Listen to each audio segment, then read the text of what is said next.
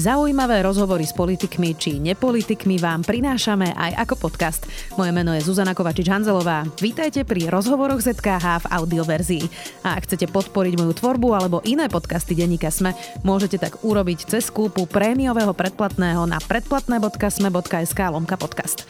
Ak nás počúvate cez Apple Podcasty, môžete tento podcast podporiť aj priamo vo vašej apke. Za odmenu budete môcť počúvať naše podcasty bez reklamy v aplikácii sme.sk alebo v Apple Podcastoch. Ďakujeme. Svet upiera zrak na Katar, kde sa bavia futbaloví fanúšikovia. Krajina čeli podozreniam, že majstrovstvá získala vďaka korupcii. Prišla rýchlo aj prezivka Krvavé majstrovstva. Pri výstavbe štadiónov zomreli tisíce pracovníkov a v krajine hrozia vysoké tresty LGBTI komunite. Prečo je kritika sveta len vágna? Prečo sa mnohí fanúšikovia idú aj tak do tejto krajiny baviť? Viac na túto tému už s riaditeľom slovenskej pobočky Amnesty International Radom Slobodom. Vítajte. Ďakujem pekne za pozvanie. Čo by ste povedali, že na tú bájnu vetu, že do športu sa nevnáša politika? Tak treba povedať, že asi tá veta dáva takú istú voľnosť eh, všetkým ľuďom, ktorí sa, najmä teda by som povedal funkcionárom, funkcionárkam, športovým, ktorí samozrejme, že e, ten futbal vnímajú samozrejme ako nejakú aj hru, ktorá má veľa fanúšikov, je to pekné, môže to byť elegantné, zároveň je tam kopu peňazí, takže samozrejme spája to s politikou môže byť mnohokrát v rozpore s týmito ekonomickými záujmami, ale treba povedať od olympijských hier e, v Berlíne cez e, rôzne typy športových podujatí, počas studenej vojny, športové podujatia v Rusku, v Číne, tak tam stále vidíme, že jednoducho ten prenik športu a politiky a samozrejme aj tých politických tém, ako sú aj ľudské práva, tam je silný a nedá sa poprieť. Nakoniec vidíme to, videli sme to v Rusku, v Číne, ale aj povedzme na olympijských hrách v Grécku, že e, ten šport ne, neexistuje v nejakom váku, všetko treba, povedzme, treba pripraviť tú infraštruktúru, to vždy vyžaduje nejaké zásadné zásahy, či už, sú, či už sa bavíme o priestore, spoločnosti. A tam tie ľudské práva sú vždy dotknuté a môžu byť porušované, ako vidíme dnes v Katare, kde naozaj možno Katar je ešte takým exemplárnym prípadom, že v podstate mestský štát vybuduje infraštruktúru pre obrovské svetové podujatie, to samozrejme nevyhnutne sa musí dotknúť ľudských práv a nedá sa to oddeliť od politiky. Tá téma, ktorej sa Amnesty International nevenuje, ale myslím, že všetci diváci, diváčky to registrujú, je, že ten šampionát bol udelený Kataru asi nielen preto, že Katar má e, dlhú tradíciu vo futbale a skvelé podmienky budované dekády. Mm, áno, to je pravda. Guardian odhaduje, že pri tej výstavbe štadionov zomrelo viac ako 6500 ľudí. Katar tvrdí oficiálne, že len 40. To 6500 to je šialené číslo, ale keď sa na to pozrieme širšie, aj v Číne zomrelo mnoho ľudí počas výstavby štádionov, eh, keď bola Olympiáda. Navyše viac ako 100 tisíc ľudí eh, zomrie ročne v Číne následkom pracovných úrazov eh, pre zlé bezpečnostné podmienky na pracovisku a vykoristovanie ľudí. A celý západný svet nakupuje v Číne. Tak nie je toto vlastne širšia téma? Nie je toto len vlastne ukazovateľ toho, ako Západ pokrytecky žije už roky?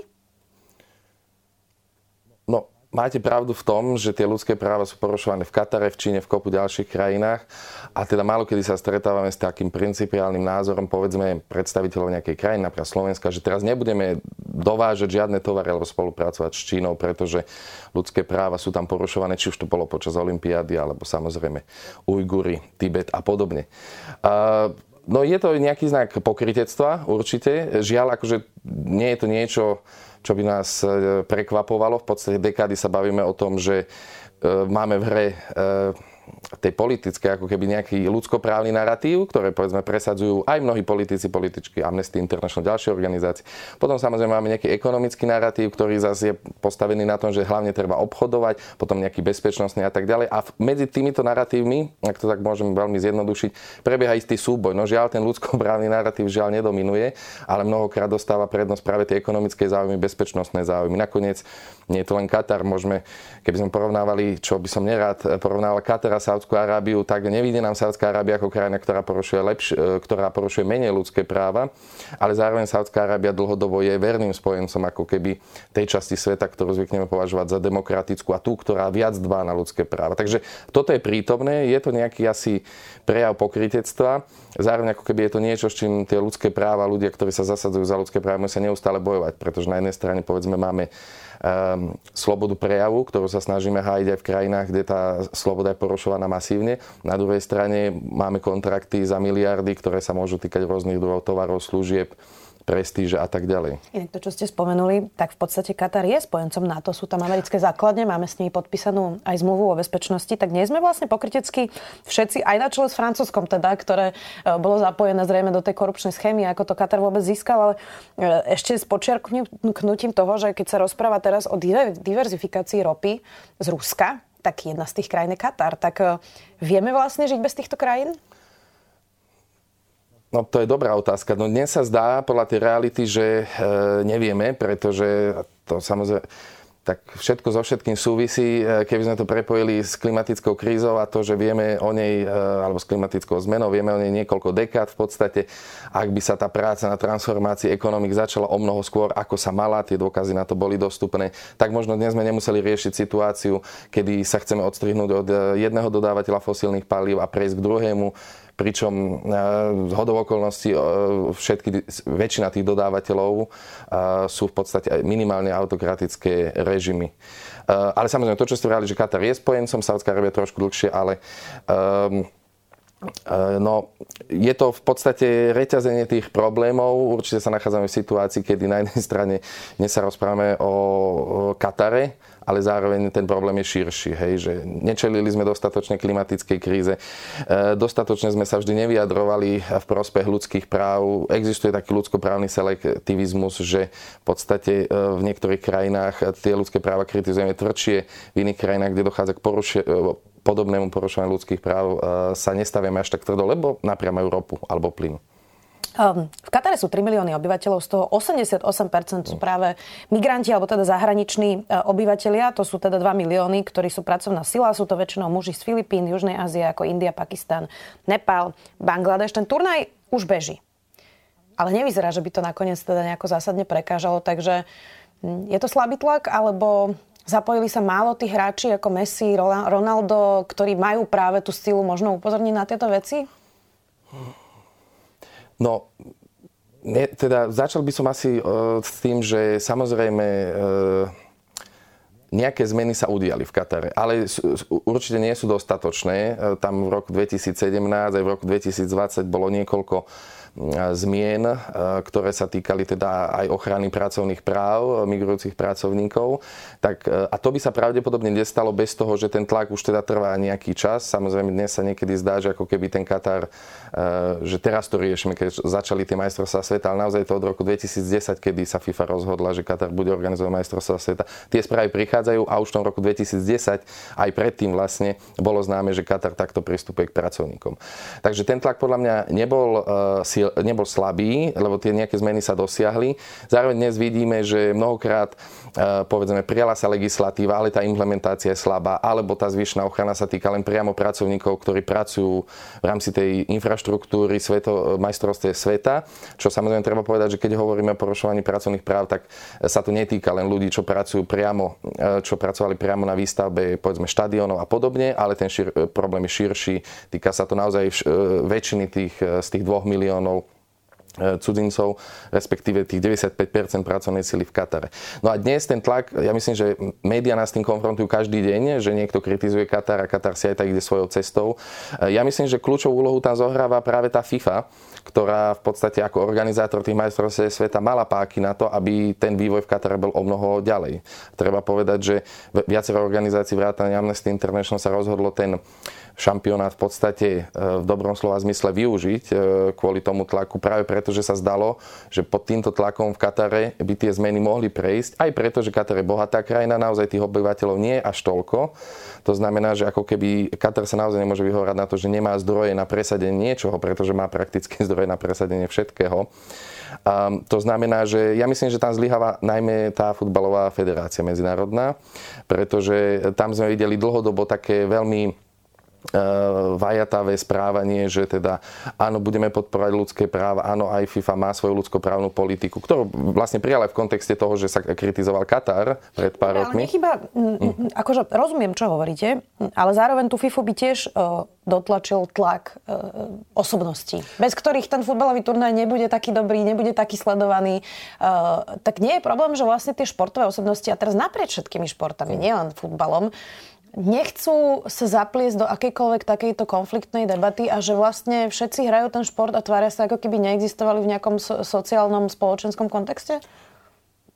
To máte asi pravdu. Je, e, ak by povedzme polovica tých futbalových tímov alebo povedzme tých hviezdnych hráčov tých tímov povedalo, že do Kataru nepríde, pretože tá ľudskoprávna situácia je tam katastrofálna, či už sa bavíme o robotníkoch, eh, LGBT ľuďoch, ženách, dievčatách a podobne, tak áno, pravdepodobne, keďže eh, ten šampionát žije z toho, že ľudia chcú sledovať, či už na mieste, alebo v televízii tie svoj, tých svojich obľúbených hráčov, tak áno, to máte pravdu, že ten tlak by mohol byť väčší.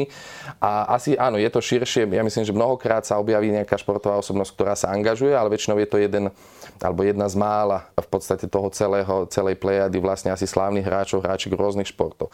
A myslím, že s týmto asi šport dlhodobo zápasí nejakým spôsobom, že ako sme začínali tento rozhovor, že čas ľudí to chce vnímať v tom, že ten šport existuje len ako krásna hra a nedotýka sa vlastne ničoho iného. No žiaľ to tak nie je a asi nám nezostáva nič iné, len presviečať a snažiť sa tlačiť ďalej a možno teda aj lepšie presviečať tie hviezdy, mm. aby na ten ďalší šampionát v nejakej autokratickej krajine povedzme neprišli. No a aký je ten track record práve organizácií týchto veľkých e, podujatí, lebo za posledné roky bola teda Olympiáda v Rusku, v Číne, hokejové majstrovstvá v Bielorusku, teraz futbalové v Katare.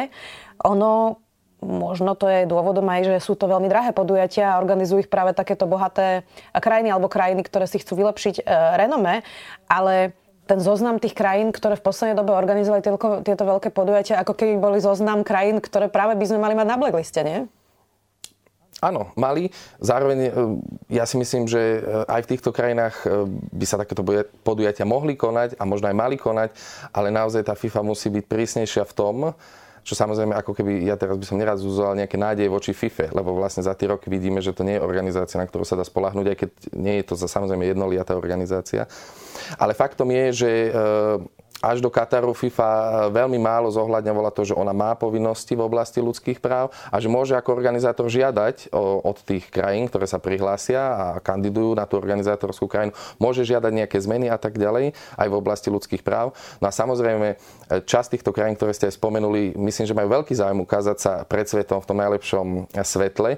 To znamená, že nejaké zmeny eh, by práve pod tlakom toho šampionátu mohli byť a ten šampionát by sa vlastne mohol stať takým eh, emancipačným nástrojom svojím spôsobom, ale samozrejme to by FIFA musela fungovať úplne, úplne inak. Ale tá, tá, ten zoznam krajín, ktorý ste povedali, áno, no tak to skôr hovorí o tom, že tá FIFA, ako sme videli pri Katare, pri tých ostatných krajinách, pri mm, tých ostatných organizátorských krajinách, že hľadí na niečo iné, ako povedzme na to, že ten futbal, okrem toho, že je to hra, ktorá má milióny fanúšikov, tak by mohla byť aj hra, ktorá posúva tie organizátorské krajiny bližšie k tomu, k čomu sa nakoniec každá z tých krajín aj zaviazala, že ľudské práva sú univerzálne a nedeliteľné. Hmm. Inak s tými ľudskými právami súvisí aj tá klíma, ktorú ste spomínali. Hmm. Tak Otázka je, že aký dáva e, zmysel robiť trávnatý šport v púšti, ale dobre, dajme to bokom. Sedem štadionov, letisko, stovky hotelov postavili práve teraz vo veľmi malom Katare, inak to územie je naozaj veľmi maličké. E, ale rozšírme to aj na tie olympijské dediny, ktoré sa každé dva roky stávajú po celom svete. Je toto vlastne udržateľné organizovať takéto podujatia neustále na nových miestach, keď potom vidíme, že v Grécku, v Brazílii sú tie miesta prázdne, je tam parkovisko, e, sú opustené tie olympijské dediny a my neustále vlastne vynakladáme obrovské zdroje na to, aby sme postavili nové a nové kvanta štadionov. Dá sa to takto ďalej? Dá sa tieto podujatia organizovať ďalej takýmto spôsobom? Nemyslím si, že sa to dá takýmto spôsobom. Tá klimatická kríza je obrovská výzva, ktorá vlastne vyžaduje, aby sme zmobilizovali všetky naše zdroje a pokúsili sa transformovať tú ekonomiku aj spoločnosť nakoniec.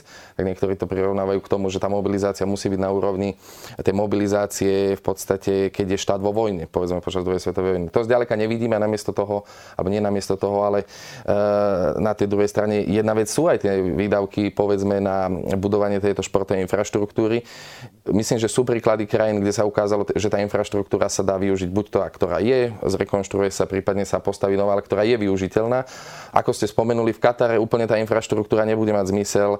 Samozrejme možno nejaké kultúrno-športové a športové podujatia v budúcnosti, ale 7 štadionov v malom Katare. E, nakoniec dokopy to stalo 200 miliard. E, tie odhady sú teda v prípade organizácie Kataru.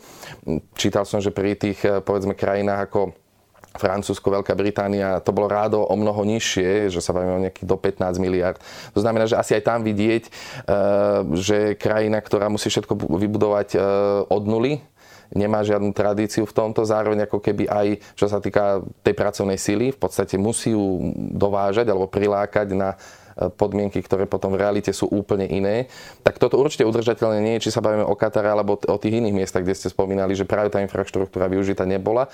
Ale toto už podľa mňa je aj mimo tých športových uh, asociácií alebo federácií, ale samozrejme je to o tom aj, že tak ako v ľudských právach v otázke klimatickej krízy vidíme skôr také pokrytecké postoje, že už dnes je menej ľudí, ktorí ju popierajú na tej, e, v tej vrcholovej politike, ale zároveň tie riešenia, nakoniec nedávno sme to videli na klimatickej konferencii, tie riešenia zásadného rázu neprichádzajú. Mm, záverečná otázka, pán Sloboda.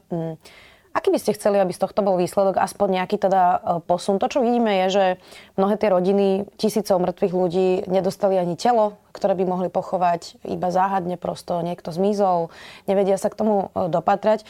Tak aký by bol aspoň čiastočne dobrý výsledok z tohto futbalového turnaja?